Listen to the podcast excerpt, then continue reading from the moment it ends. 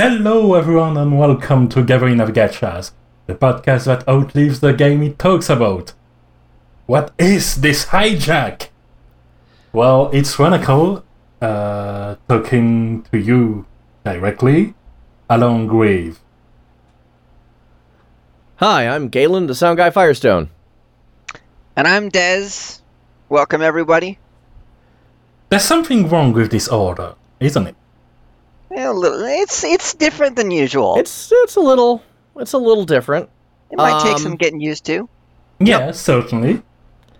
I know I'll have some time having to get used to it, but there we go. Uh, so let's first uh, talk about ourselves a little Yup. and the podcast.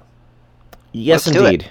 So, um, earlier this year, I announced on my Discord that I intended to take a step back from commentating on this show in particular. Um, there's a bunch of different reasons for that. Uh, the biggest one is really just motivation. I uh, I do enjoy this show quite a bit, but um, since I stopped playing gachas regularly, I found myself with less and less to say. And because I had less and less trying to say, forced to have things to say, right? yeah. Um I found myself diving into just researching arbitrarily or not a world that I was largely trying to leave behind for mental health reasons. Um so for a few months now I felt very burned out on this show because it's very it's just very antithetical to what I was trying to be as a person unfortunately. So I find myself in a scenario where I'm talking about things I have no passion for, except for the one game I'm paying attention to. When I first started this show, I originated it as a little more hard hitting and a little more discussion based about, um, you know, the nature of gacha games and how they're evolving.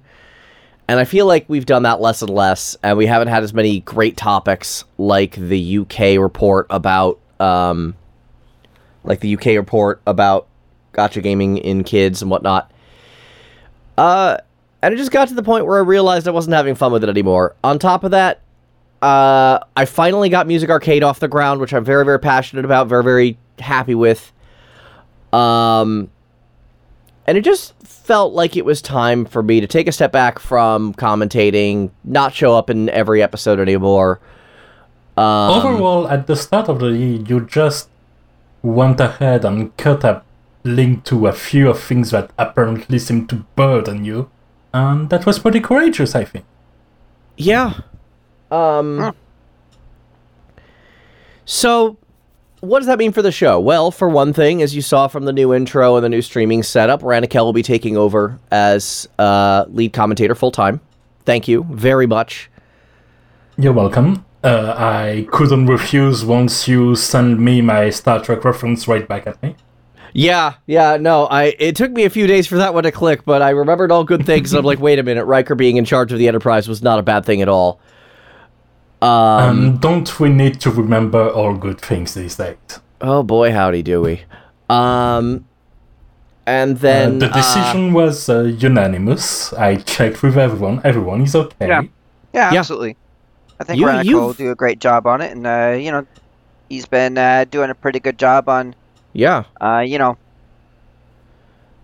kind of keeping us on track. Uh, Yeah. Whenever some of the rest of us not were not necessarily as into it, so Rana has been essentially in charge um, for about That's a year fair. now, and this just kind of formalizes it. I don't know about a whole year, but it, it's been a while. Yeah. It's been a while. It feels like a whole year, but then again, that last year feels like a decade. So Yeah. I mean, Well, that by week 2020, feels like don't a let the door year. hit you on your way out. yeah, no kidding. um. Uh, so for the record, this does not mean that I'm leaving the show. I will be appearing less often, but I will still be appearing. It'll be a situation similar to Ryan. Um, and then I'll be still behind the scenes as the producer and editor. Uh, Yes. then obviously every two weeks I'm still going to be doing Music Arcade, so it's not like I'm retiring from podcasting in general. Um, it just felt like time to move on from this one for me. Um, Fair. and it really, you know, I will say one thing about this show is it really did help me recognize that I had a problem. and I think that's something we're going to keep up. Uh, in uh, by the way, one of the essentially mission statement I see for the show, uh, even if we, we're not covering hard hitting topics, even if we're not covering regulations and the likes, uh, one of the things that I really enjoy and one of the reasons why I just really like that the show exists is that ultimately playing gacha games is in well playing gacha games in general is uh, more of a personal isolated thing. Uh, with each game having its own community of course but a lot of time those communities contribute to the spending factor anyway uh, and are maintained as a way sort of to uh, kind of encourage uh, uh, things inside of this game, but it's my hope that by talking over several different games, uh, to just put some of the elements of these games more into light, more into discussion, to take them away from obscurity, and uh, as a result, to have them be less mm, something you want to hide under cover, some, or even something you need to be, for certain person, maybe even ashamed of. Because ultimately, we don't just play these games because of the spending aspect. We play these games kind of inside of the, in spite of the monetization, and uh, because there's artistry, there's design, there's a lot of things that we really like about this game and that deserve to be talked about. And uh, yeah, I just think that uh, the more things are discussed, the less insidious harm they can make, Mm-hmm. they can cause. I, I would say that's a pretty strong mission statement, to be perfectly honest. Um. So now that we've had a talk about the present and the future, let's take a quick look at the past. Specifically, where the heck have we been the last six weeks to two months? Yes, that's a good point as well. Um, so I'm going to apologize because there were a few different factors that contributed to us falling off the map. One of which was Music Arcade and me trying to get that off the ground and me having to push back that first episode like three times after I finally hit the button and said, "We're doing this, dang it." Um, somehow in the midst of that, I completely lost track of scheduling gachas entirely. You're not alone in that. Yep. Uh, and then two weeks ago or so, we tried to do an episode, and Kite just had like absolutely bizarre technical difficulties. Um, and I just could not figure out how to fix it, and like I didn't know how to move forward with that. And now on top of that, Kite isn't here today because he's sick. Uh, he has the flu. He's fine. It's not COVID. Uh, he did get a COVID test and it was negative. Um, but still, he's sick. It sucks. Wish him well. Hope he gets better soon, buddy. Um, but yeah, with my, I don't want to say retirement, but with my, Mm, Change step of- yeah, hiatus. with my hiatus. I don't even want to call it a hiatus because I'm still going to be around. With my change Fair. of circ, I don't know what to call it. Whatever. My change. back. with you a good- a good way to entering put the with you entering the magical world of not having OBS running during the recordings and everything. Yeah, that is so weird. I'm looking at OBS on my taskbar and it's just not open, and I'm just like, that's weird. I'm not used to that. um. Yeah. Um. So it, it was it was time to come back together and actually do an episode and actually talk about you know all of that. Um. And to start our new our new version of this show, our new paradigm, which Yeah. I'm personally very much looking forward to. I think Rana's going to do a great job. Thank you. I agree. Uh, and one of the things uh, talking about the future, I would really like to resume as well. Well, I say resume. We've done it one time, but I would like to have it happen every now and then, which should be more easy because of the uh, new schedule where it's going to be every two weeks. Uh, I don't know if you remember uh, the release of that Dragon Quest gacha game and I went and investigated it, basically played it for a week, and reported on it. And I thought that was a pretty good section, and something we could maybe do as part of a rotation of some sort. Honestly, that's something that I've always wanted to do insofar as um it was something I always wanted to do, but it was just hard to ask people to, hey, play a new video game for two weeks. Yeah, yeah, especially a game like that. Yeah, Uh, especially once I discovered that I had a gambling addiction problem, I couldn't do it. Like that was that would just be incredibly dangerous behavior for me in particular. So I'd have to ask you guys to do it, and that just felt bad at that point. Yeah. As far as I'm concerned, if we do this, golden rule, not a single cent is allowed to be spent during the week's review. If you want to keep playing the game after that, you do you, but Yeah, I, think, it that's would be best uh, on an ethical level and on an investment level uh, to only report on the free-to-play experience for this the new game or all game uh, reviews uh, that we're going to talk about. I say all game 2, for instance, I'd love to do a feature on Puzzle and Dragons at some point, yeah. even though it's a 10 year old game, but uh, that's a curiosity in itself in a, game, in a genre where many games are so short lived. Indeed. So yeah, several plans bubbling around. Uh, I'm basically using the hiatus and change of management to take it as an excuse to throw some things around and see what sticks. I'd like that very much. Um, now I do have a question that I don't think we've actually addressed. Um, Go on. so are you, Kite and Des, going to be the only permanent commentators? I'm not even sure Des would be considered permanent considering his work schedule, or are we going to try to find a new permanent com- commentator to add to the team?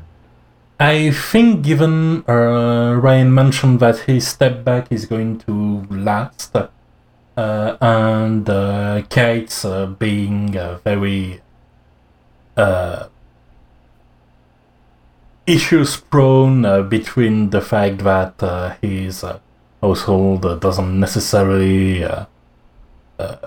understand and accept his activities and the technical issues and so on.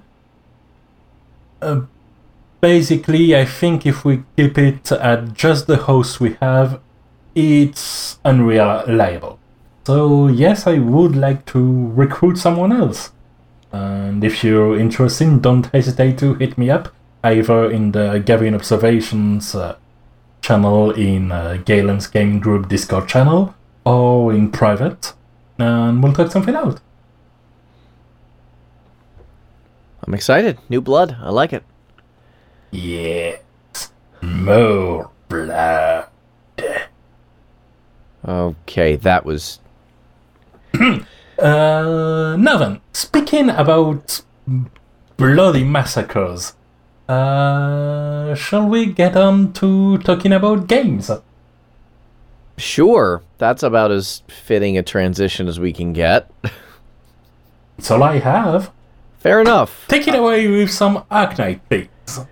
Wow, no FFBE recap of the week because I don't think any of us are playing FFBE right now.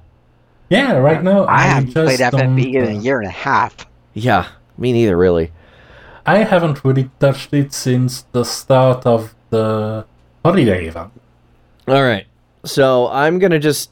I have like three months of Arknight stuff to go over, and I'm just going to power through them as quickly as I can.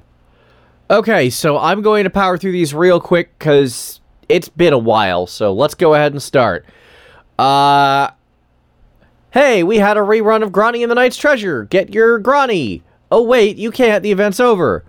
Oh, hey, we had Dark Knight's Memoir finally. Go roll for Phantom. Oh, wait, you can't. That banner's gone. Go get your Sideroca. She's awesome. Oh, wait, you can't. That event's over. Oh, hey, we had a first anniversary stream. Quick recap. Hey, Amiya's a, v- a VTuber now. That's cute. Moving on. we have So the I take anniversary. it you're not really into the whole VTuber thing, right? I don't care. I gotta be honest. It- It's just always struck me as weird, but Yes. whatever. Okay. I, am not saying that as in you dislike it. I'm saying that as in you didn't get on the train and understand it the way. At least that's the way I am. Fair enough. No, I I don't. But then again, I'm I'm old school like that. Just people you being on a camera is fine. school. Uh, yes, that was brutal.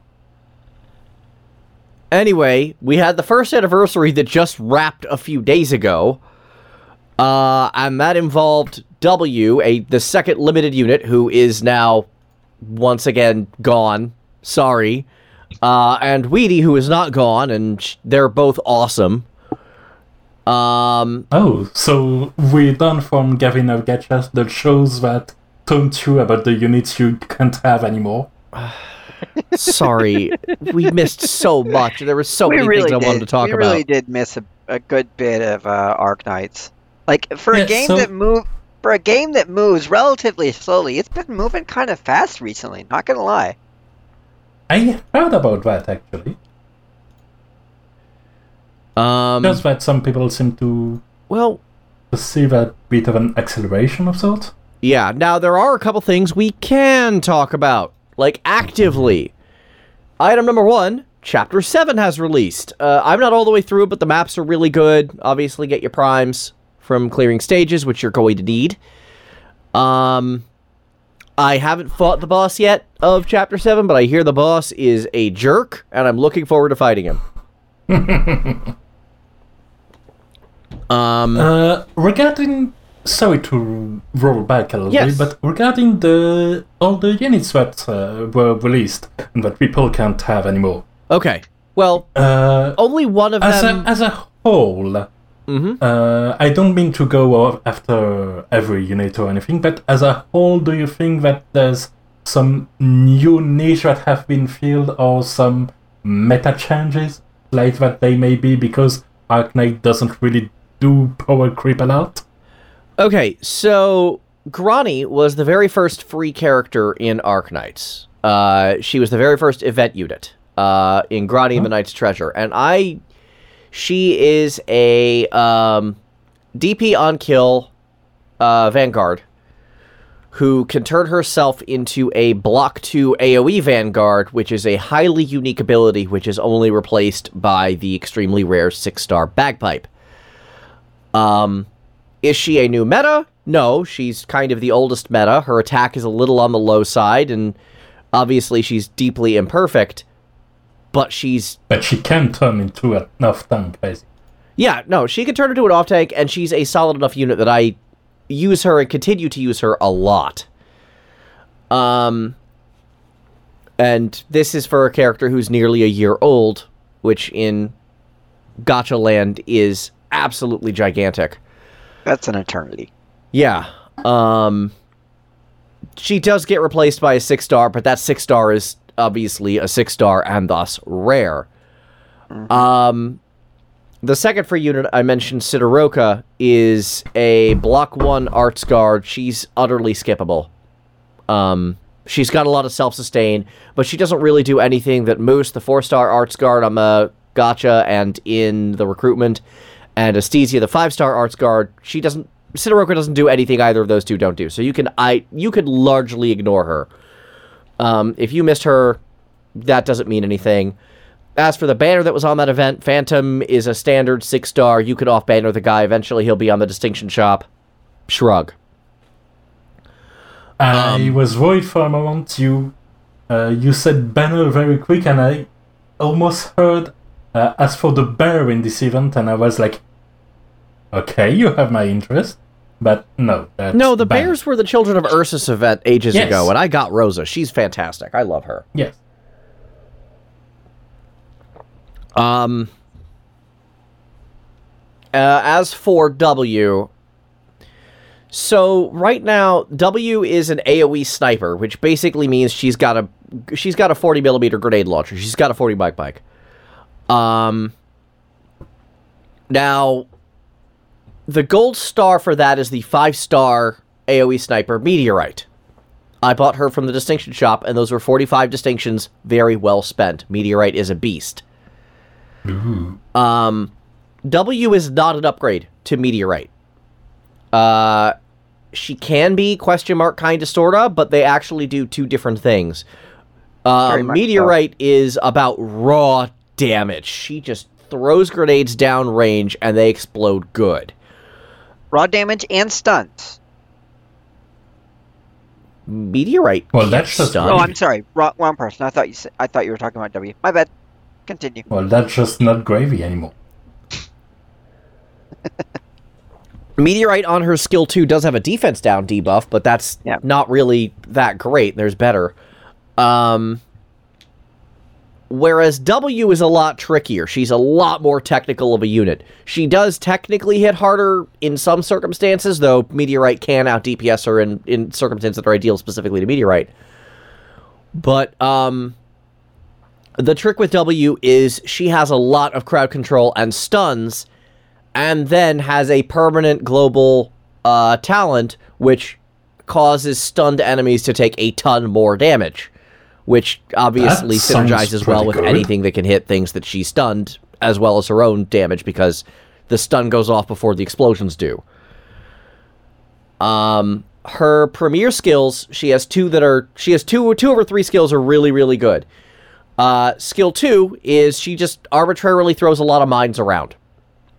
Uh, they can spawn in any free square in her damage range and will trigger and explode and stun. And then she's got her D12, which is her sticky bombs, which will target three or four enemies within her range, apply a three second countdown to them, and at the end of that countdown, kaboom. Um, those can cascade. Uh, I put her into the Lungmen 2 or Lungmen Downtown Annihilation map, and even not at full power, D12 will just flat out annihilate several of the enemies that just stand there next to each other for a while before they start moving because all of those explosions are hitting all of those enemies.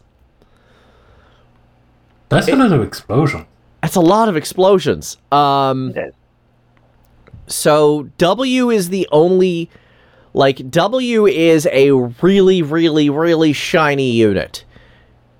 She is not I she is not vital. It sucks to skip her and I hate that you can skip her. Um especially since as we discovered from Dark Knight's memoir for you Metal Gear fans out there, she's actually based very heavily on Big Boss um, which made me just love her even more. Uh, so if I missed her, I would have been very sad. But as a result of that, um, she is at her core essentially a side grade to the more traditional and less flashy meteorite. She can be incredible in the right circumstances, but so can any Arknights unit. I can't think of any circumstance by which W is vital. Um speaking honestly, if you miss those if you missed those missable units, you aren't missing that much. Grani is probably the only one with a weird enough meta that I would be like, you really wanted her. And that's an awful thing to say about W, because W is amazing and I love her, but yeah, no, I, I can't in good conscience say that if you missed her, you're missing out. I, I can't I can't say that for real. Yeah, that's fair. It's just one cog in the machine. Yeah. Like she's she's cool and she's shiny Mm-hmm. and she does a lot of damage. Yep. But uh, yeah, she's she's not somebody that's like, oh yeah, if you don't have W, you're you're really hurting for anything. Although, I would argue that with the way this game is, that's generally not the case any for any unit anyway. But Yeah. She's Um, good. But there are some seriously meta units out there. Eyjafjalla, we've mentioned her at length. If you have her, you're Oh, in yeah. good shape on a lot of stages. Um, one of my recent outright purchases uh, during the a during the um, during the anniversary campaign, there was a ticket you could buy for thirty dollars, real money, that just gives you a selection of pretty much any first year non-limited uh, six star. Which let me buy Okay. Blaze, who is also one of these like seriously meta units.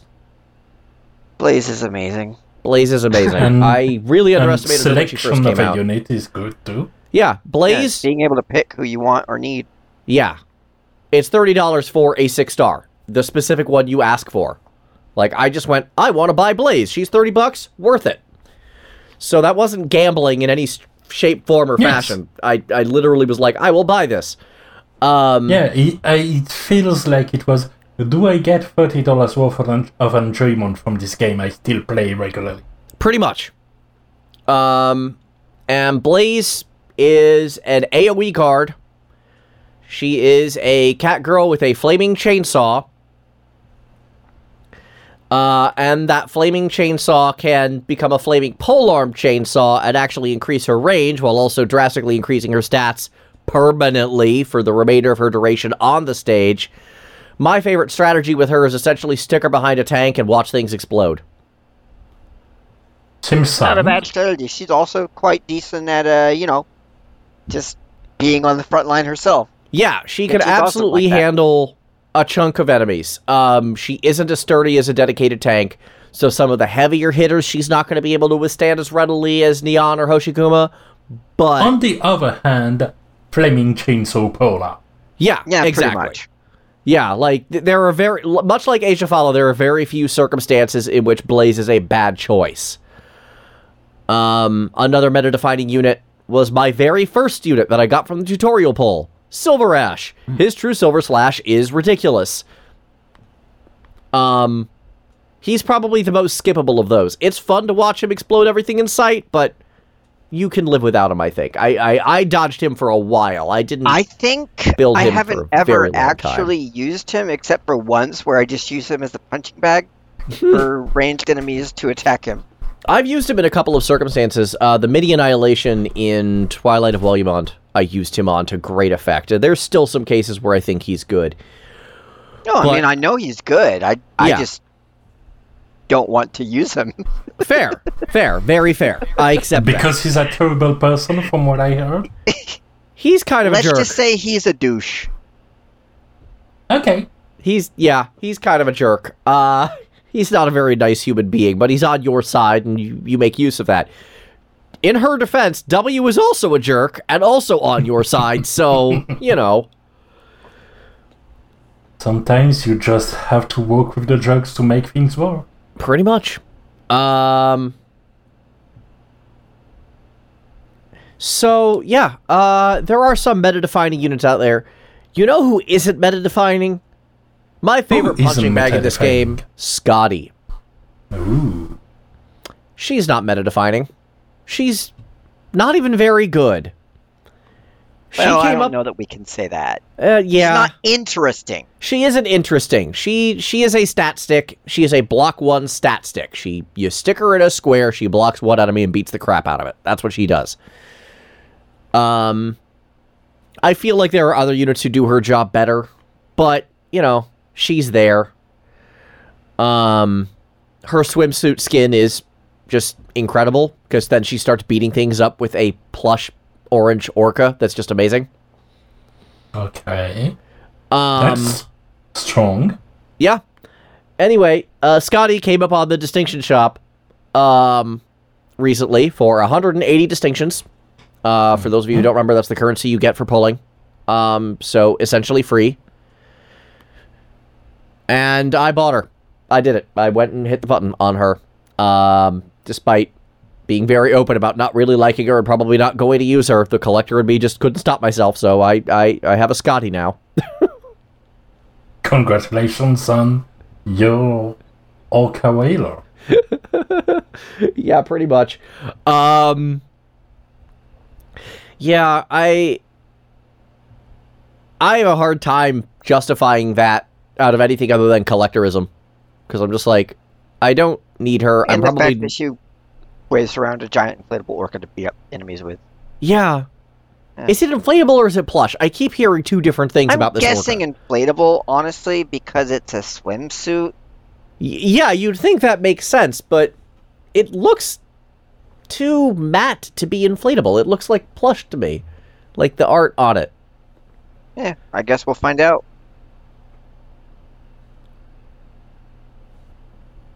It's looking inflatable to me. Okay. I guess it's an orange inflatable orca. Either way, it's it's yes, I there will be people beaten up by the inflatable orca is what I'm trying to say. Getting Um, slapped by a big fish. Yes. Yes. There will be But trap yes, slapping. I I will grant it to you seeing the artwork right now right in front of me, but it is very matte. Yeah. And it has Abyss Hunt written on the side. Uh yeah, that's her faction. She's an abyssal hunter. Okay. That there's many factions in the in the game, and hers is only three people strong. It's her, it's uh, Spectre, and its new unit Andreana, who's coming out this week. Which brings me to the new banner, Thorns. Transition. So this week we are getting um this week we are getting the rerun of uh the Obsidian Festival, uh Heart of Surging Flame. This was my favorite event before Twilight of Wolumonde. Um this was followed up by the grossly overrated and disgustingly bad story uh in Code of Brawl. But for this particular one, um we're getting a rerun of that. We're getting some new swimsuits uh, for, in this case, Skadi, as I mentioned, Provence, and uh, and Platinum. Sort of an Australian summer sort of thing. Then. Mhm. And for those of us who uh, picked one of the furniture, I, I believe we'll be able to pick a different one. So we'll be able You, to we have can get all three. They're all three are going to be on the shop, so you can just get them all now. Cool. Um, which is good because I have the one for the metal band, but I don't have one for the techno artist or the rapper. Yeah, me going for the metal band first. I mean, it was a giant Marshall stack. What do you want from me? I, I see an amp stack like that. I'm going to go for it. lack of surprise. Yeah, I know, right? Um. Anyway, so what that ends up meaning is um we're getting that. But what happened in Hong Kong, or this this was actually something that uh got them into a bit of trouble, is they actually released a new banner, the new costumes, along with the retrospection. This was actually like they didn't like this because they had this new stuff, but no way to earn new Originite Primes in order to buy it. Um, Oh, because you don't get the primes from the reclears if you already did the event. Correct. Oh. And they said they would never do this again, and to their credit, they haven't. Every time they've done a retrospection, they haven't added a new banner. They've just rerun the old one. We're not getting a rerun of the old banner. The the Schwarz banner isn't happening. We're getting Thorns instead. Okay. Um, and for whatever reason, we're actually well, actually, I know the reason, and I'll tell the reason in a bit. Um, we're having the same mistake. We're getting the retrospection of Heart of Surging Flame, but we're also getting the Thorns, Andreana, and Jaye banner. Um, That's not good. no, it's not. But then today I saw why. Apparently, they did an animated uh, preview video for it, and front and center in the animated preview video was, in fact, Thorns. And I can't help but think the publisher, not the developer, but the publisher went, uh, this video makes no sense, and we put a lot of money into it. Make it make sense. Hmm. So, basically, a manner of uh, investment. Mm hmm. Well, it's good to know that even the publisher can fall for the sunk cost fallacy, not just the players. Yeah. wow. That is. That is a heck of a revelation, isn't it? Yep. Yeah. Um. So anyway, let's talk about these units. Jaye is really interesting. He's a new style of specialist who's basically an anti-vanguard. He's cheap, but he also costs uh, DP as you play the stage. Question. Yes. Given that his name is one letter, is he related in some way to W? His name is four letters J A Y E. Oh, never mind. Proceed. Yeah. Uh, J is in the name J, not the letter J. Uh, he was actually seen originally in Code of Brawl, which is weird that he appears on this one instead of Code of Brawl, as a minor NPC um, who was a fish stand uh, proprietor who managed to get himself dragged into the mob war that was going on in Lungmen at the time. Um, Okay. Anyway, uh, his whole thing is he's actually a damage and heal combo. So the things he stabs, he will, much like Nightmare, uh, throw a heal at allies. And you see that in him, you see that in Nightmare, and you see that in the six star Blemishine who hasn't come out yet. Um, oh no, you also see that in Folinic, the free unit from Twilight of Wolumonde. What's the word we use for that? The uh, welfare unit. That's the word I was looking Yeah, for. Welfare yeah. unit. Um, Although to be fair, Folinic starts as a medic and then you know she can Yeah. turn into a deep, uh, an AOE caster DPS that also heals on on hit. It's weird. yeah. Uh, Jaye has a heal on hit as well. Basically, he cuts up the enemy, makes a meatball out of them, which gets real weird since the vast majority of enemies you fight are humans. Um, and sends them to an enemy to heal their health. Which, oh boy, the uh, the implications behind that are a little creepy, aren't they? Yes. Um, Very. Uh, anyway, so his whole thing is unlike other units, uh, he doesn't restore any deploy points when retreated. He will constantly absorb deploy points to the tune of five every few seconds, which is pretty normal. Like that's I don't want to say pretty normal, but pretty. It's cheap. That's fairly cheap. Um, if you have a decent vanguard like siege or bagpipe, you're probably gonna make that no problem. I end a lot of stages with just maxed out DP anyway, so probably a good DP sink. Um, and pretty cool utility. We like him. Andreana we like is a cannibalism. You heard it first. Uh, Andreana is a long range sniper.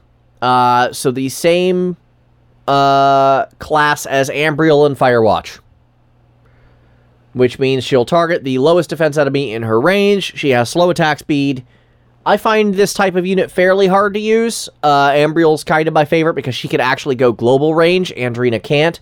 Andreana is our third um, Abyssal Hunter who finally appeared.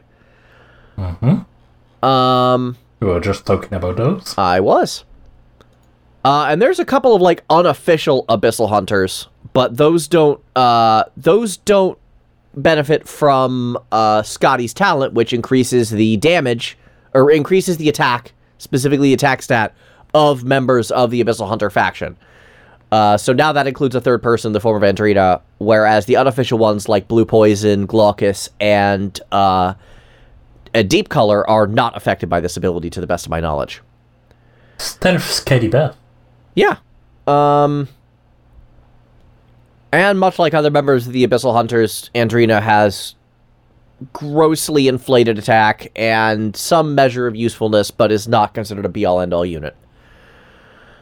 And finally, Although the Grand Spectre's really an interesting abyssal hunter. Just Spectre is that one out probably the most interesting Abyssal Hunter, yeah. Uh, and finally, we have uh, the number one, the grand prize, Thorns. Thorns is a long range. Uh, sorry, not a long range. Thorns is a ranged guard, the same as Lapland or um, or SilverAsh, who we just mentioned. In fact, I would describe him as largely an upgrade to Lapland because, much like Lapland, he's a and forget him unit. Um, Thorns' best ability, you have to use it twice, but the second one becomes permanent, and it just turns him into a machine gun who throws attacks everywhere and does arts damage on top of his physical damage. He just hits That a lot of things in his good. range really, really hard. He's not like SilverAsh, who's this big burster. He's very much about sustained damage. Um, he poisons instead of silences, which is okay. Um, poison's never really been a be all end all strat for me in this game. But I won't pretend that uh, I won't pretend that uh, Lapland still isn't going to see use just because of her silence ability. He is awesome. He hits like a truck, sort of. He hits like a truck in the Death of a Thousand Cuts type, similar to Exusiai. Um, yeah, I see. So, So he will He- struggle against high defense enemies even with his poison. yeah, but- high DPS, but through many attacks. Correct. Um, whereas SilverAsh is like, I have all the damage for 45 seconds and then I'm useless. um, Okay. so Oh, yeah, that seems no, beefy. Uh, if you can afford him, pulling for thorns is not a bad idea. I actually can. I got W fairly quickly in that last banner. So I'm going to be doing some pulls for thorns. I really like the idea behind this guy. I'd love to try him out. Um, Wh- when's the stream where you're going to do that?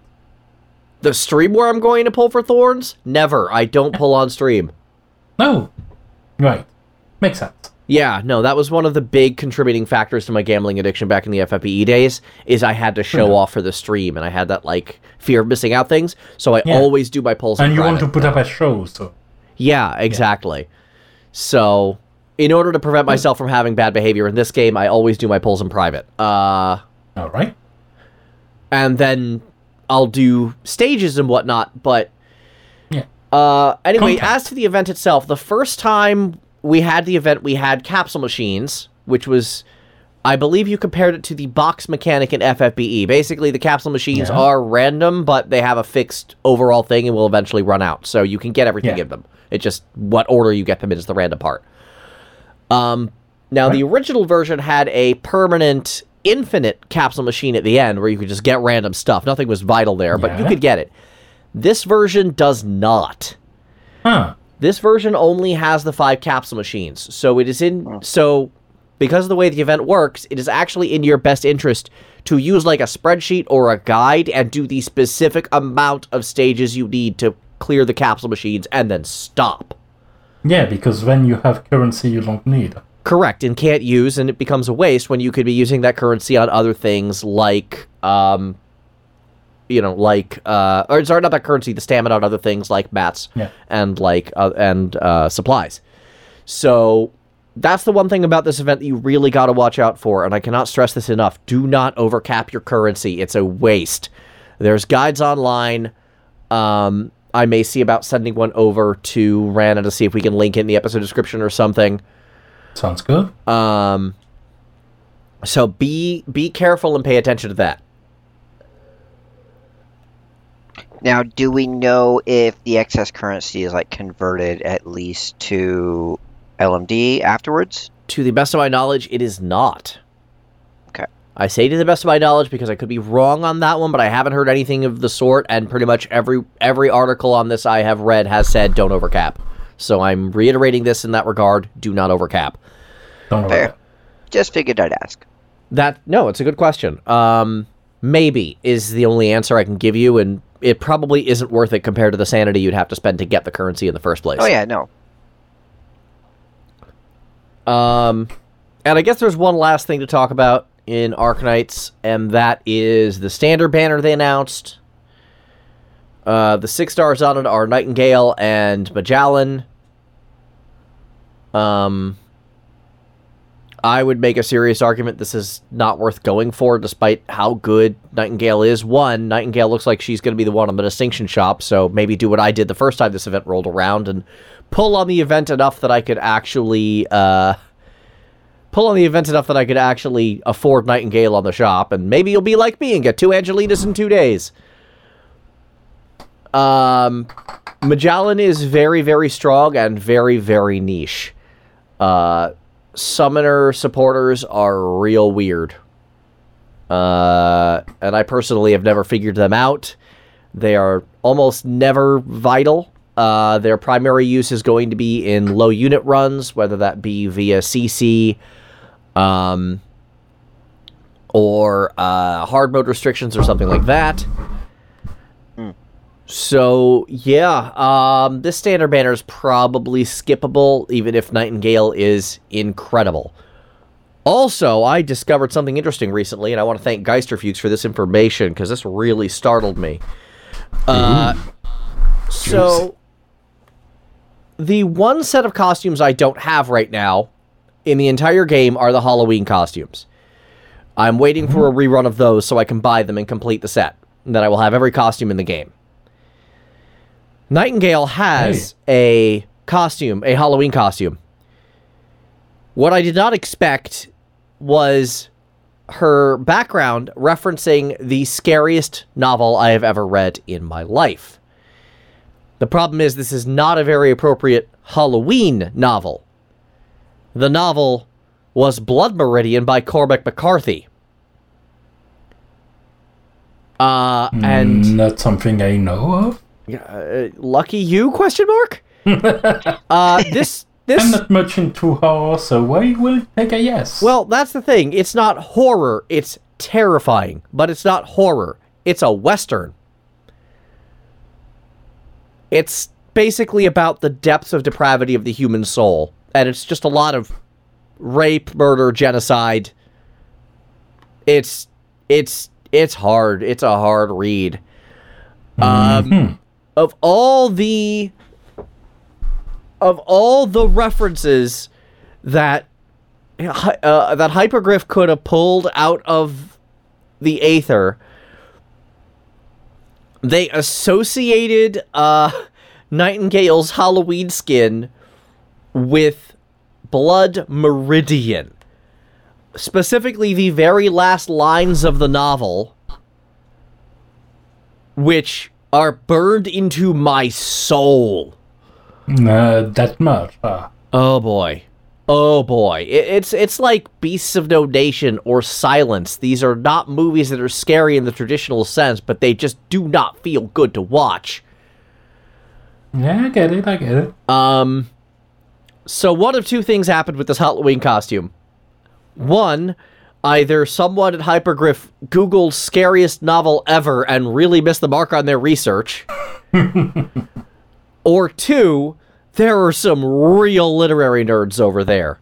Considering the amount of references and weird things they talk about and like poke at in this game, I kind of feel like it's option two, but that was not Not something I was expecting.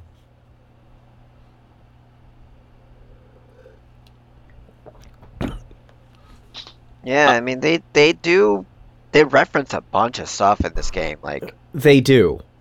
it's crazy. Most are kind of, I don't want to say easy mode, but far more recognizable. Sure. Like, Estina is clearly a very big Agatha Christie fan.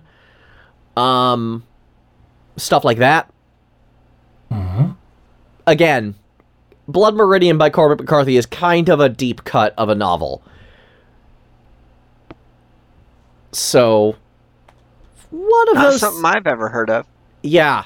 So that being referenced, like I I, I, I would uh replay the conversation for my Discord, but um Geister showed it off, and I recognized the lines immediately, but slightly changed to match the setting. It was about the sarcasm and them winning instead of the white man.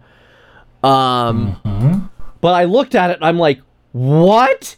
I know these lines, and the last line is like blocked. Can can someone show me a picture of this? Does it say? And he says he will never die, and it says It and he says he will never die. does. Yeah, and I was like, oh boy, oh boy, that was terrifying. Cool. Um. Yeah. So Like- yeah, it- it's very nice uh, seeing a thing you're mildly horrified by and that you and all too few people know about just drop in the least likely of places. yup. I uh. But one way or another, somebody that uh, works on this game has some deep cut literary reference. or Which real questionable explain- googling skills. Yes, which would explain uh, some uh, of uh, the darker part of the story from what I understand. Yeah, there's a lot of like really crazy references. Um specifically W is actually a lot of her character. I mentioned she was inspired a lot by Big Boss, but she's also inspired a lot by the background of the Devil Arcana and the Tarot. So a lot of interesting stuff there. Yeah. And with that, a rumination on Blood Meridian. Uh, that's about all I got to say about Arknights. Sounds good. Then let us move on to Genshin Impact. With just the adjustment on the overlay, Genshin Impact. So, there's been a lot going on. Uh, let's start with the characters because that's the shiny thing. Yep. Uh, so, last episode we talked about Genshin Impact, we talked about Tartaglia, aka Childe. Uh, coming after him was the banner with, uh, I believe, Xinyan, uh, which is uh, a unit I just haven't really used. Uh, it's a four star kind of a Liyue Walker Girl, uh, Fire Elemental Greatsword user Okay. with uh, a bit of an AoE specialty of sorts. Because uh, her shield and her ultimate, which is just damage, uh, do deal greater effects when they affect uh, two or three enemies at the same time. And apparently she's pretty cool as a physical damage dealer as well, but again, I haven't used her personally. Who I did use personally and still I'm using personally a lot is Zhongli, aka the CEO of GEO. uh, so Zhongli is a Geo character and the second spear user in the game. Yay, And another spear user. Yeah, and I pull for him entirely because his voice acting by Keith Silverstein is absolutely superb.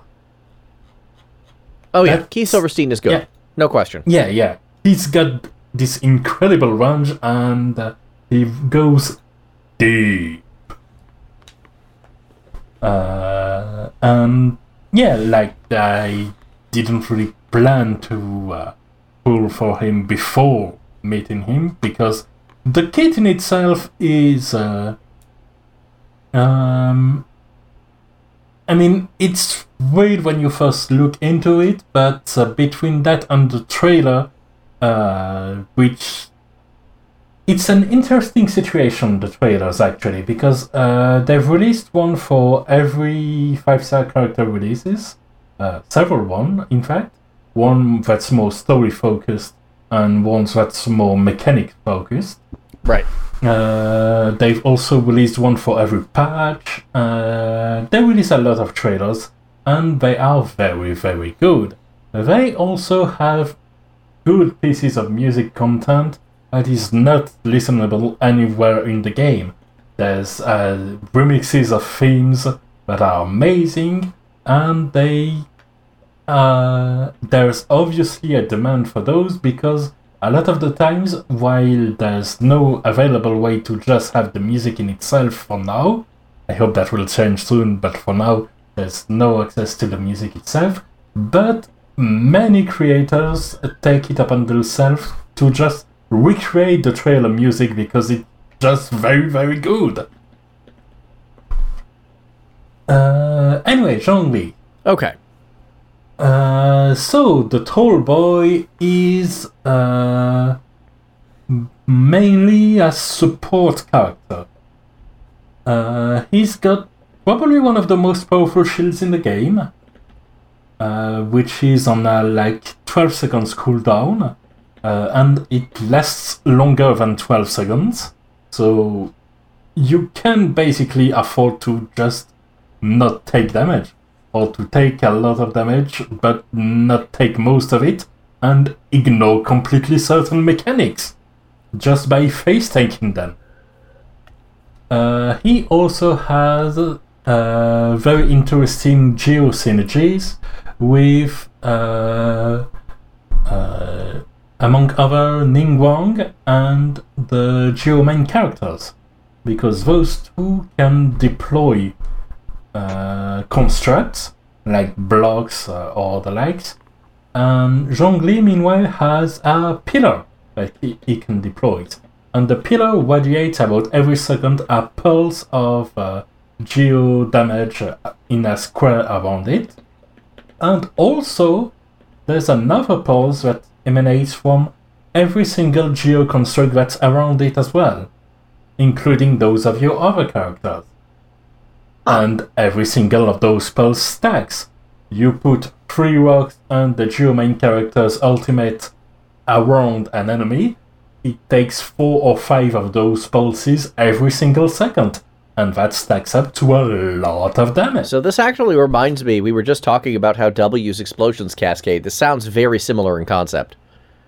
Yeah, kinda, kinda. Uh, except it's not as reliable because the enemies tend to move a lot. Some of them can, in, can even teleport.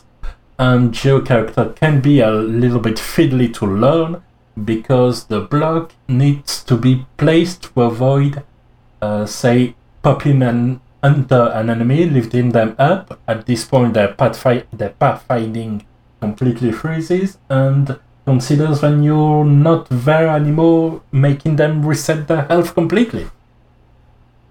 So you need to learn to avoid that. Uh, but the rewards for it are some pretty good synergies there. Uh, and I haven't even talked about his ultimate yet, which is just a big old chunking meteor. It deals damage in an enormous AoE. The targeting I found out is very good actually. It tends to just naturally orient itself to uh, the nearest biggest amount of targets. Oh, and it also petrifies them, which is like freezing, except people don't get out of petrification when they're hit with a great sword. Okay. But the best part about it, which is drastically underrated, is that it's on 40 energy to cast it. Most ultimates are on 60 or 80 energy. Zhongli casts a lot of meteors. There's a lot of rocks falling.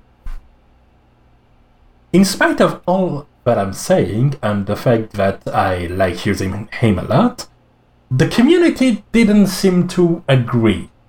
Really? And so, yeah, uh, he was basically considered one of the most underpowered release, uh, which makes sense given that before him, as a reminder, Venti is still the absolute crowd control, uncontested champion that trivializes 80% of the game. Uh, Klee is still a DPS monster, and Tartaglia is still a DPS monster, and then Zhongli is a trickier character to use, which is kind of why I like him, honestly. yeah, there's something to be uh, said for for technicals. Yeah. Uh, but a lot of people disagreed, and enough of them that actually he's going to have some changes, in fact. Uh, some of them honestly pretty sick, and some of them that I really don't like. Okay. That will make him absolutely powerful, but that I really don't like. They've already been announced. They've announced a little bit before the banner rolled out uh, what they would be in a sense. Uh, so the changes that I like, uh, I've mentioned three powers essentially: Mhm. the pillar, the shield, and the meteor. Uh, the way it works is that the pillar and the shield are the same skill, except when you tap it, it's the pillar that comes out, and if you hold it, you send out the pearls and you have the shield. Oh yeah, by the way, I didn't mention the making the shield appears deals extra damage to every single geo construct like enemy shields, uh, pillars, and the likes. So that's also a nice perk. But after the buffs, what it's also going to do is that if you don't have a pillar up, or if, more accurately, because one of his constellation, which is what you get from duplicates, uh, when you don't have the maximum amount of pillars up, uh, if you summon his shield, you also summon a pillar, which is a nice way to condense his use Right. and cement him as a support. You can just take out, press his buttons, take back uh, to wall the your frontliner, now protected by a huge shield. Okay. Uh, so that's pretty good. the other thing they are doing, uh, which I like a lot less, even though it's very powerful, is that uh, the shield strength and uh, the damage of the meteor, both, at least partly in the case of the meteor, scale off his HP. Meaning that he's emphasized to have a lot of HP at the detriment of, say, attack. Which is why uh, his uh, use of the spear is actually not that good. It's not that powerful. Even Qiqi deals more damage than him. Oof. Uh, so to change that, they're going to add HP scaling to everything.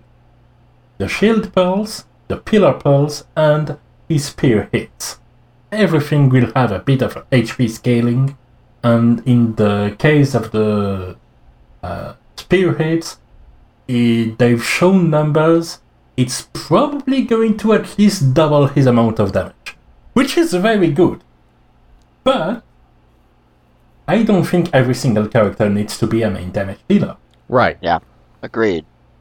And I like the fact that Zhongli's utility is more survival centric, allows you to increase your DPS in other ways via uptime, because you can stick to a boss that's uh, firing on all cylinders.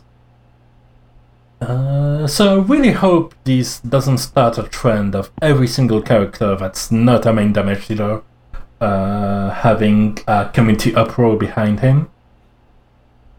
Uh, but there was a second round of announced buffs that does did raise a very interesting point that I didn't consider at first, however, which is that for solo play he's amazing, for the shield in particular, but the shield doesn't really do much at all in multiplayer. Uh, unless you have uh, the pillar and geo synergies with other character, which isn't guaranteed, Mm-hmm. you won't really have a lot of ways to help your eyes, and no guarantee you're going to be the one attacked. So what they've done uh, is to simply add uh, uh, an aura around his shield that will diminish every single physical and elemental resistance by 20%. So that will be very good to have him uh, both increase his damage by basically 20% and increase the damage of everyone else in a party, giving him more of a party support for multiplayer. Okay. It's very powerful, but I Yeah. think that kind of design I can get behind. Also, there's going to be a buff for all the Geo characters. Uh, well, all the Geo characters that have a shield. So that also includes, say, Noelle. Because right now, uh, the every single shield you pop has an element, and when you take damage of the shield's element, uh, you absorb it much more eff- efficiently. Like, uh, say you're taking uh, uh, 100 ice damage on a fire shield, uh, it's the, it takes the same amount out of the shield as if you took 250 damage, uh, fire damage on the fire. Right. Uh, the problem is that there's not a lot of geo damage go- going around. It's basically the cube and the shaman. That's it for the geo damage dealer. Mhm. So what they're going to do, because uh, the shields are pretty much Geo's main identity, including the elemental resonance that you get when you have two characters of the same element, that's very shield dependent as well. Right. So what they're going to do is to instead make Geo Shield in general just better, less specialized. So there will be in the future uh, less powerful at absorbing Geo element. Okay. They will be 50% more powerful at, at at absorbing everything else, including Geo itself, of course. So that's just a lot of changes. And, Yeah. uh, some interesting buff for the element as a whole. So that's a whole lot of changes announced in the meta as well, and a lot of insight in the fact that MiHoYo is reacting to communities' uh, outcries and listening and acting on problems if they come up It's good, but may oversteer Yeah. in or try to homogenize characters, which I'm less fond of. Yeah, agreed. Like you want characters to be good, you want them to be usable, but you don't want them to be like all the characters end up being the same. Like if a game like Exactly. Arknights did that, you know, a lot of the charm is going to be lost out of the game, and I think a lot of the charm could be lost out of Genshin as well. Just so I played Absolutely. Genshin a fair bit for a while. I've Yeah, I haven't played it much for you know a couple months now, just because I yeah, haven't really had the time. Um, Yeah. But I can definitely see that either just being beneficial if people kind of are willing to temper, temper, uh, sorry, temper their expectations um, based on you know the fact that they know that characters need to be different. Um, yes, or if they're you know if they end up just you know making everything the same and then it, it just takes a lot of the fun out of the game yeah. i can see it going either way And uh, besides, the fact that some of his skills have uh, HP scalings and others don't kind of make building him more interesting. Now you can just look for the biggest HP number you can from every single one of your artifacts, hmm endure damage up, and you're done. yeah So, yeah. I mean, I personally won't complain too much because, again, uh, he's level 90, he's got a lot of talent leveled up, and I like him a lot, and he's going to do even more wonders now. Uh, it's just keep things in mind. Yeah Anyway, moving on to the other characters released with them, we have another Geo character, this time a sword user, Albedo. Okay. He's the master alchemist from Mondstadt. And uh, his is a way more straightforward kit. He's not a tank, he's a damage support character. Uh, and he has an active skill that drops a flower with a huge field around it. And in this field, every now and then, uh, when you attack an enemy, it triggers geo explosion that just deal a lot of damage in an AoE. And if you stand directly on the flower, whoop, you are uh, lifted up uh, a little bit. Uh, they call it the, eleva- the elevator. Uh, and then he has an ultimate that just a wave of damage in front of him that triggers a lot of the same geo explosion. Pretty straightforward characters, it seems. seems that way Not really one that interests me that much, so right now I'm in saving mode with no precise goal just because uh, because of a change they did, I ended up doing more pools and now I have uh, beaten the Devil of Bad Luck and got myself a, a full 5 star team. Nice. So right now I'm more focused on level them up than on acquiring new shinies I won't use right now. Uh, back to Yeah, character releases. Yeah. developing in that game is a big process i mean it's a big process in arknights too so Yeah. Yeah. it's that, that big of a surprise that's all that's kind of a theme in in gachas Yeah. We'll talk about that a bit more later, actually, since that's essentially what inspired my topic of the day. Fair enough. Uh, so, after Albedo, uh, we have Ganyu, which was released, which is controversial for another reason now. So, Ganyu has. Uh, actually, I'm going to describe her kit, and you will tell me if you see what's the problem. Okay. So, uh, she is an archer that specialized in aim shots. Okay. Uh, she has a way to enhance the, the damage of her aim shot. I'll describe exactly how later, but that's beside my point. Uh, then she has an E that drops uh, a deployable, here a flower, that taunts enemy around. Uh, the flower's health it carries off her HP, and after a while it detonates, dealing uh, damage around it. This sounds familiar.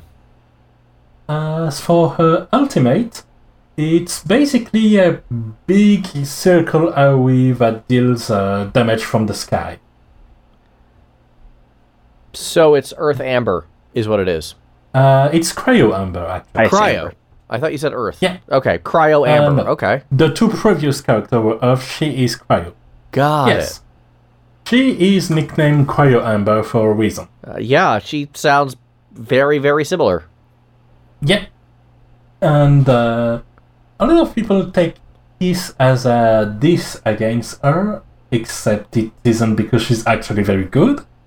Uh, like, the way her aim shot is uh, enhanced is that uh, she can charge her aim shot a little bit longer, and then when he when it hits anything, it explodes in an AoE around for additional damage. A lot of additional Oh, damage. that sounds cool. Yeah. You basically don't have to aim. Okay. But if you aim, that's even better. Well, I remember one of the things that al- broke uh, me with uh, with Genshin was the god awful mobile controls. This feels like it's Oh, yeah. probably a lot more mobile friendly as archers go. Yeah, but I wouldn't think of her as an optimized uh, character for mobile because even with the AoE, you're still losing on like a third of your damage if you don't land your shots. Mhm. And if they fly past, they fly past. That's fair. Uh, Yeah.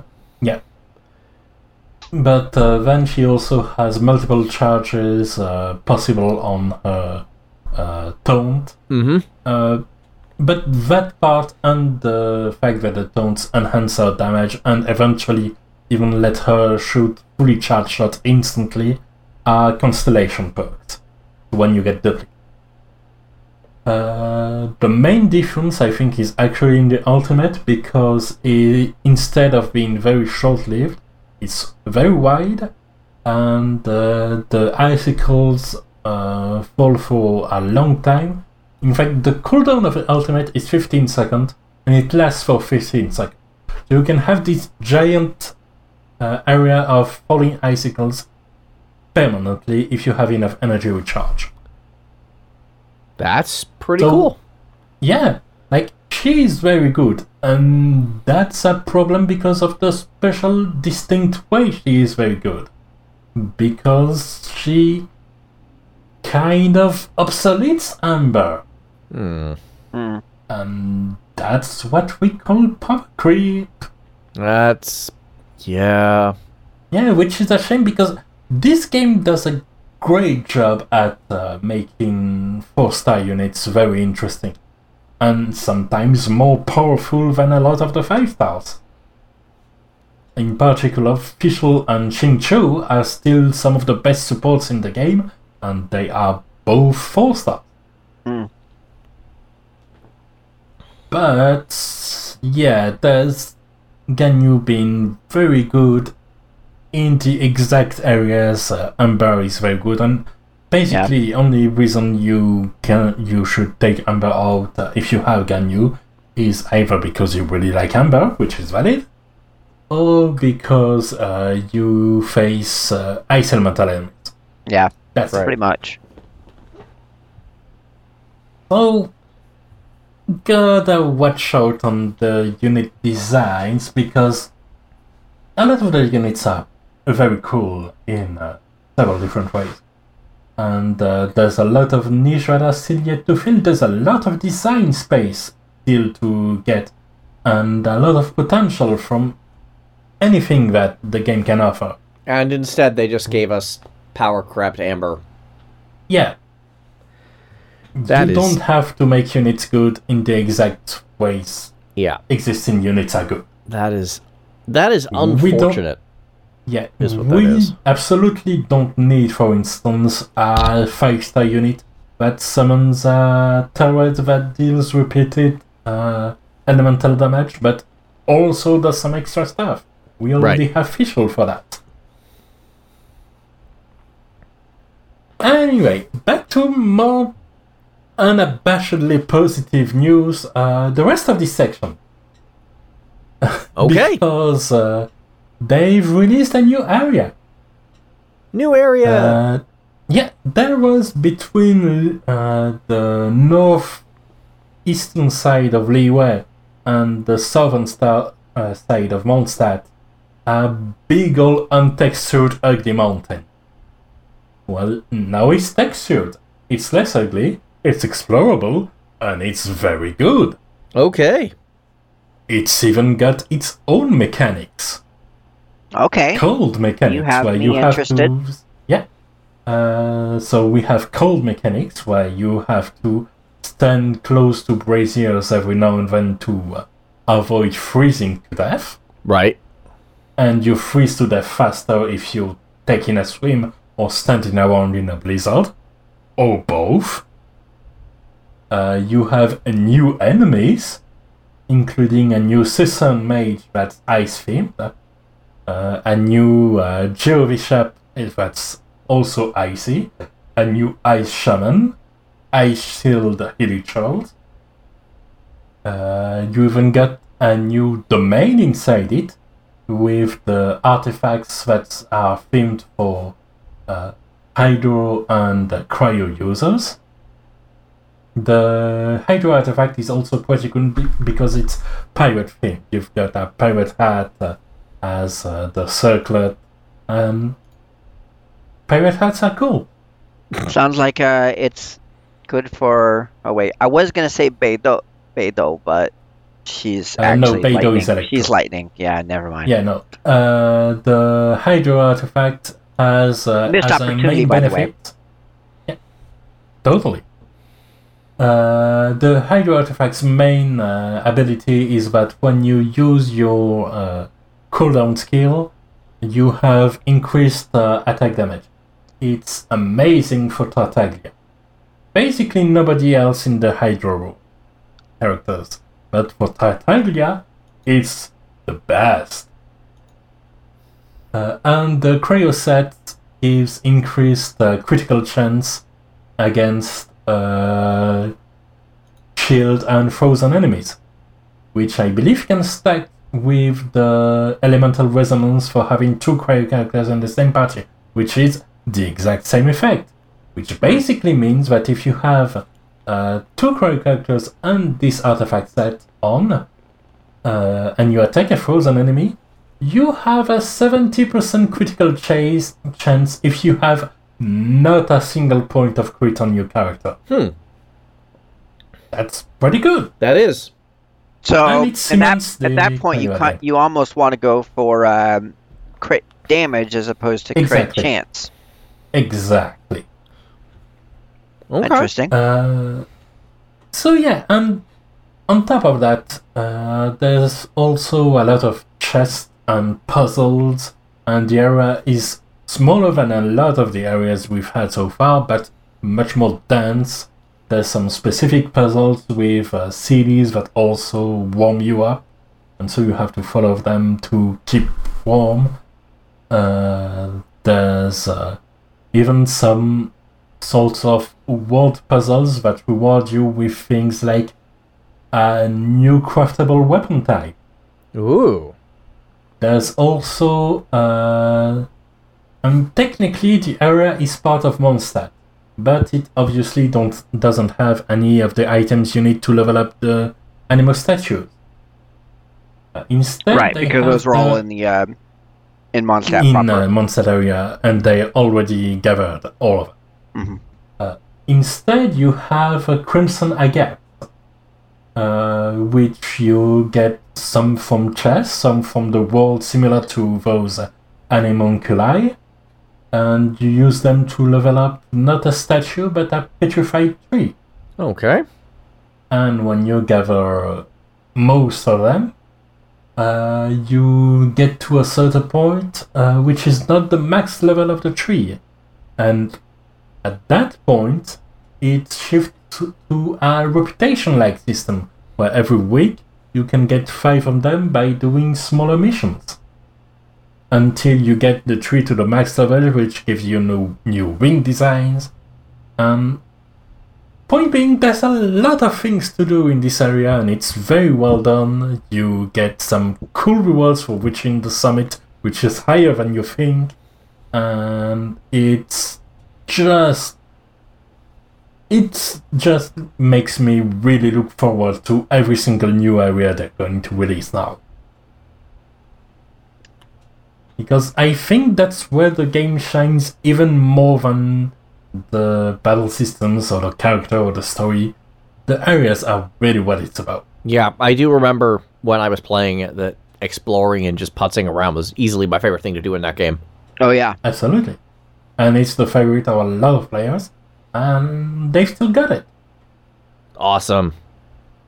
Uh, and what made this part even more interesting is that its release was part of the second major event. Uh, so, we've already covered uh, what I would call minor event in the show, things like uh, the Elemental Crucible, which is just a very small scale event of some sort. Uh, and now we've had uh, some major events which are much cooler. Uh, they do things like change the world a little with uh, for Unreconciled Stars, which was the first event. Uh, it was about a meteor shower that put uh, the people who touched the meteorites to a nightmarish sleep they couldn't wake up from Mm-hmm. and there were some camps deployed to uh, take a hold and try to handle the situation. The world changed a little, uh, and then you had to uh, go to Mona to uh, for her to practice astrology, so you could spot some of the points where the meteorites fell and take them before hapless victims did. Uh, there were several phases to the event, uh, some which didn't require resin and some that did. And it had the story had a conclusion, and it even had some gratuitous pieces of UI flexes. Mhm. Like the first phase of this event, you had to align part of the UI uh, according to the drawn astrological patterns in order to unlock it, which serves no purpose, which you only see once, but which is just cool. Fair enough. I like it. Yeah. I like how gratuitous it is. Man, that's a phrase. I like how gratuitous it feels. Ha. Yeah. And uh, then we've had the release of the Dragon Spine event, uh, which had you uh, carry out uh, Festering Desire, a sword exclusive for this event, uh, but that you get to keep after, Nice. uh, with uh, full, uh, full refines that you get from the different steps of this event. And given the feedback they've received, they've even adjusted some parts of this event so that not a single part of the second event required a single point of resin. Interesting. Yeah. They just let you run the fights and grind the resources Huh. and get everything for free. That's It was awesome. that is the most positive thing I've heard about Genshin in a very long time. To be perfectly honest with Yeah. you. Yep. Yeah. Agreed. Uh, and uh, When it everything looks relies like on the way resin, it just becomes kind of really a grind. Yeah. Yeah, yeah, yeah. I probably wouldn't have Um, minded if it had its own like unique to its stamina system, but even then, like, yeah, That would certainly work. Uh, but they just went. Here's the event. Go. Have fun. Power up your sword, which is a very good sword, incidentally. Nice. In particular for Geo character, it's monstrous. Uh, because it increases uh, the crit chance and damage of the E. And Geo character uses the E a lot. The E being the cooldown skill. Right. Because for the Geo character, it's like on a 4 second cooldown or something crazy like that. Uh, And to make it feel even more special, during the event, this weapon had a cheaper enhancement and uh, dealt uh, some had some crazy buffs according to how much of the event you cleared, uh, which translated at its best to like 75% increased damage, 35% increased crit rate, 50% increased crit damage, and increased effect from one of the mechanics, uh, which is the scarlet crystals, which deals also even more da- damage. So you just went and dropped little rocks that dealt as much damage as Zhongli's Meteor as the main character every 4 seconds. It's great. That sounds really good. Yeah. Yeah. And right now it it's interesting because the event eventually was gone, but the area remains, and so the area is still the juiciest part uh, of that release. The event was just gravy on top. And it kind of reminded me of uh, uh, the Gates of Ahn'Qiraj, where opening the gates is its own event, but after that you still have the raid. Right. And I Okay. kind of like it as a way to make being there for the release feel special. And then the what remains behind is still some pretty good stuff. Yeah. I mean, from where Makes I'm me sitting, wish it that I'd be able to yeah. actually participate in the event. Yeah, Yeah. I hope they'll re-release it at some point. Uh, yeah, which is another point that's interesting. Even on the minor event, uh, we basically didn't have, don't have any repeats yet. Even for the minor stuff, we didn't have things like here's another elemental crucible, or here's another flake challenge. We've had every single minor event a new thing. I've heard some bad Right things now- about the delivery event, though. Uh, yeah, the delivery event was uh, something I would might not mind not seeing again.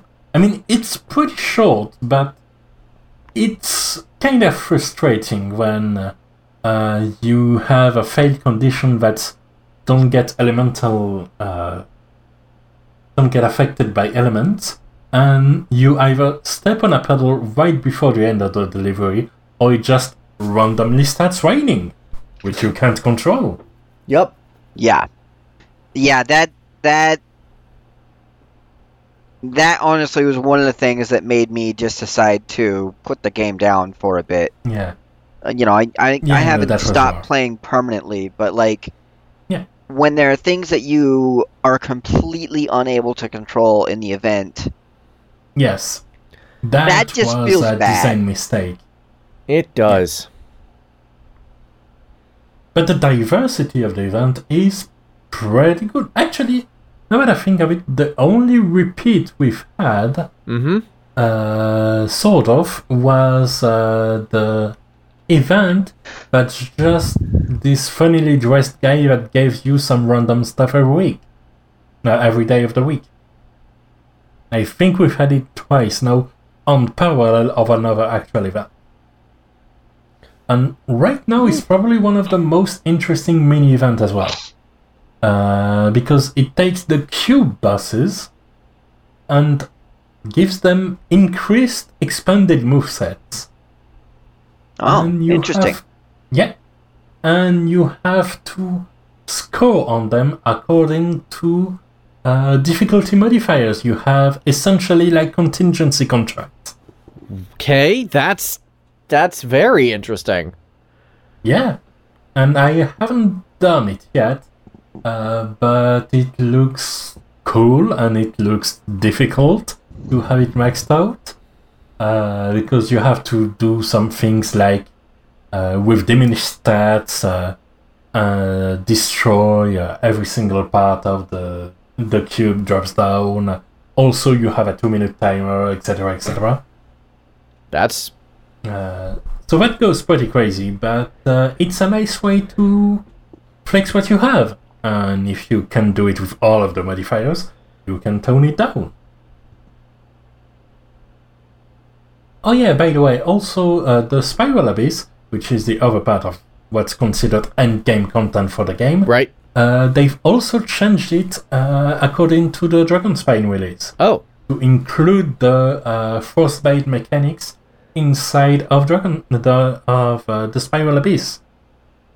Uh, and they've added the new enemies as part of uh, the content. They've changed it a little bit. It's it's really cool. Right on. Yeah. So yeah, as far as the content goes, A plus all the way. Uh, no, ta- not a single problem with what I've done. The character releases are, are probably the most contentious part. But aside from that, I've been very happy with my Genshin Impact gameplay overall. That's great to I'm hear. having a lot of fun still. And I uh, I used the uh, five uh, dollars uh, monthly uh, uh, fountain of uh, Primogems sort of things a couple of times at launch, but I haven't done it lately because it's a pain to do it without uh, going through PayPal or Google Play because I still don't have it installed on my phone. I should check if there's the IPK I can use at some point. Oh, but I still won't be able to go through Google Play. Never mind. Uh, You picked a real being- humdinger of a phone, as it turns out. yeah. Uh, point being, I'm enjoying it even as a free-to-play player. That's good well, to hear. I did get an yeah, well, I did get an influx of resources from one of the part of the latest update, uh, which also had the Dragon Spine, which was uh, just free rewards for leveling characters. You level characters uh, and awaken them, and up to three thresholds, it gives you a, a summon for the normal banner and Nice. that was retroactive. So I had uh, enough uh, to do uh, like 30 summons, and that's how I got my Qiqi and my Mona. Nice. Free stuff. So yeah, Okay. uh, good stuff on Genshin. Shall we move on now to the main topic of the day? Yes, indeed. Sure. Uh, so, what I put on here is uh, the time to usability and time to optimal use. What does the amount of grind to get the most of you out of your freshly pulled units says about your game? Which is a great Uh, question because honestly, grinding kind of defines a lot of gacha games and It kind of the the genre as a whole, It's one of the safest way to keep players in. pretty much. Which, like, on a personal level, and with absolutely no, like, business or planning justification for it, I feel like my favorite feeling of this is to get someone to actually being usable should be pretty quick, but to get someone to be, like, optimized should probably take a while. Yeah, Yeah, I would agree I with that. think I think one of the way that best re- uh, shows that is uh, how FFBE does it, where you get a lot of some of the resources that you need to take, say, a new Neo Vision character you pulled to level 120, and to get them to EX1, which is the usability threshold. And then you have to grind for the rest for the skill levels up, uh, for getting them to EX plus 2, EX plus 3, and that takes a longer time or more resources. I think the main problem with, with that is that it's mostly centered on getting the resources from duplicates. Yeah. But for the grindy part of it, because right now I believe they've introduced the dungeons, which actually does let you uh, grind for that on some level at least. Um that part where you get luxury bonuses essentially uh, is something I'm perfectly comfortable as well taking uh, a lot more time, but it is frustrating when you pull a character. In particular, it did that a lot in War Divisions. It's part of what contributed to the fatigue as well with this game. when you pull a character and you go, oh great, then I guess that's two months of work to fill them. Yeah. Um Arknights is actually very similar in that regard. To Yeah. get to get a unit to E1, Elite 1, which is I would say the usability threshold, though that's obviously your mileage may vary, is relatively simple. There's some grinding involved, but you could often get them there pretty quick.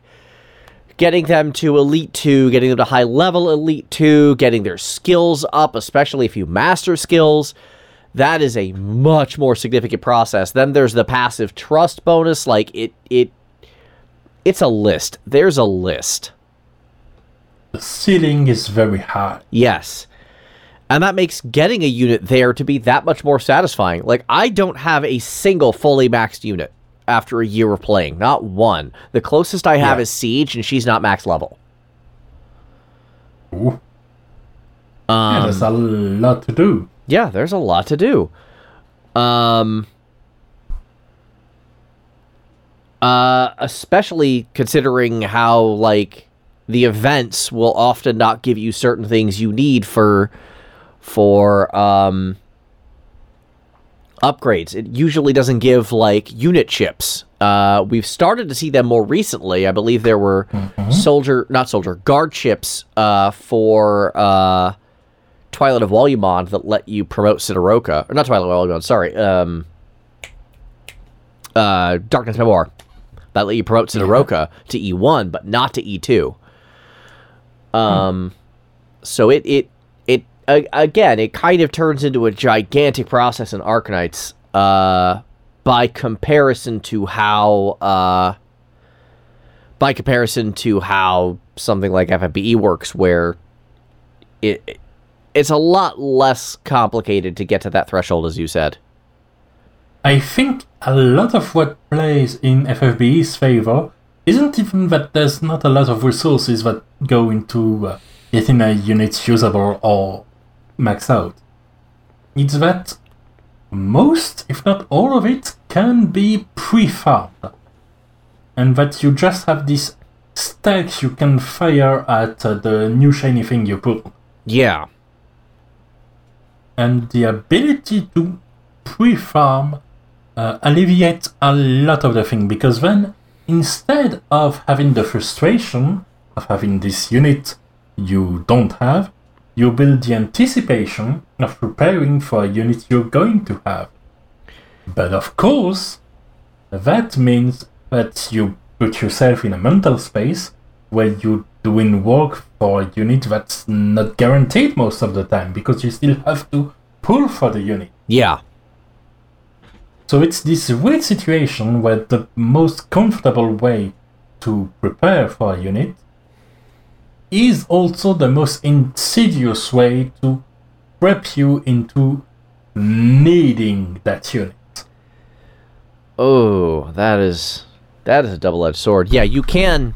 unless what you performed is essentially universal. Like Yeah. metal textures, everyone can use them. Yeah, that's definitely a thing that happens in going to farm Arknights. those." Like, Yeah.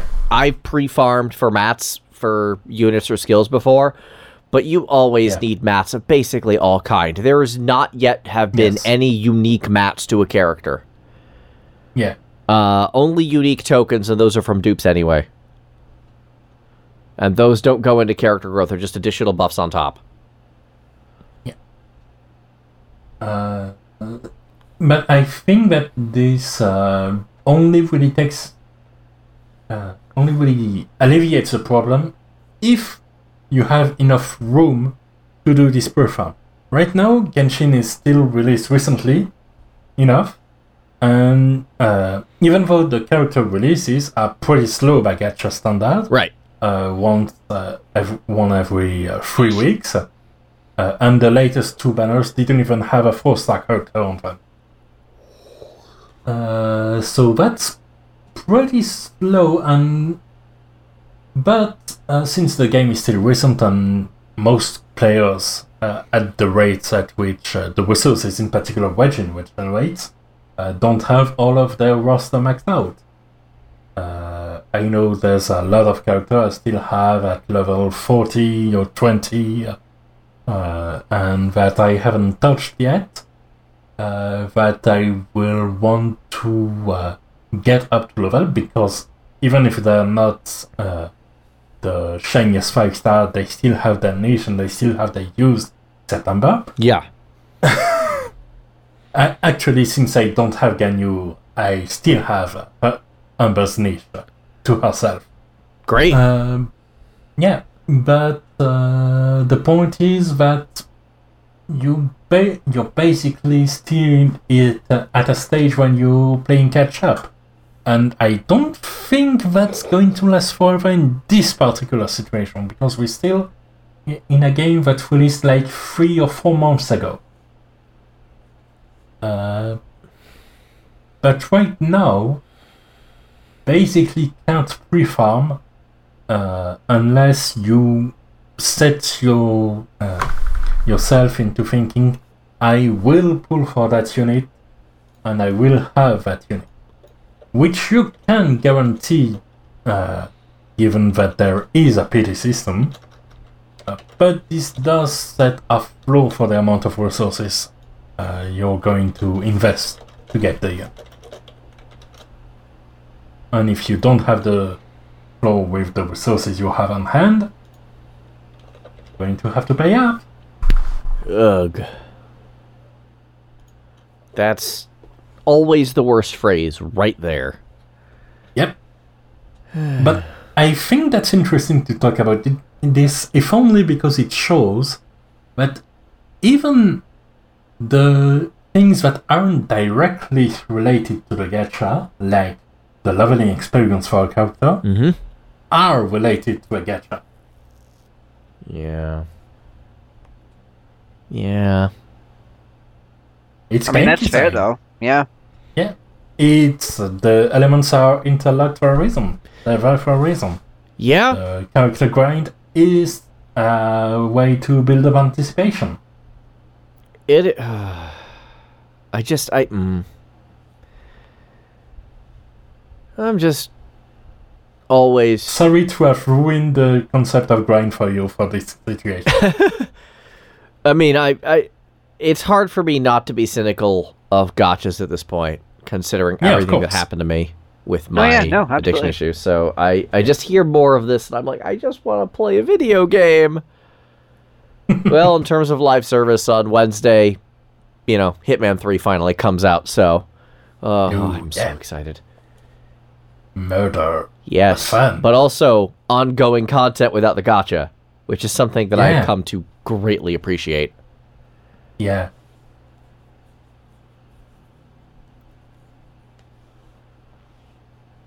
And I believe that's all I had to say on the topic. Anything to add on your end? I'll take this as No, a no. I don't really have anything to add. Sorry, it was a Yeah, good. I uh, don't have anything to add either. Then we can put a ribbon and wrap it up. Sounds like a plan to Thank you all very much for listening. Thank you for being there. And uh, what was your outro phrase again? Uh, we'll be back in. next time with more of the games you love to hate. That can stay. Okay. Given what we talked in the topic of the day, that can absolutely stay. There we go. I'm not taking that from you. Okay. We'll be there again in hopefully two weeks for more of the games you love to hate. Have a good one, everyone. Have a good one, y'all. Bye. See you next time.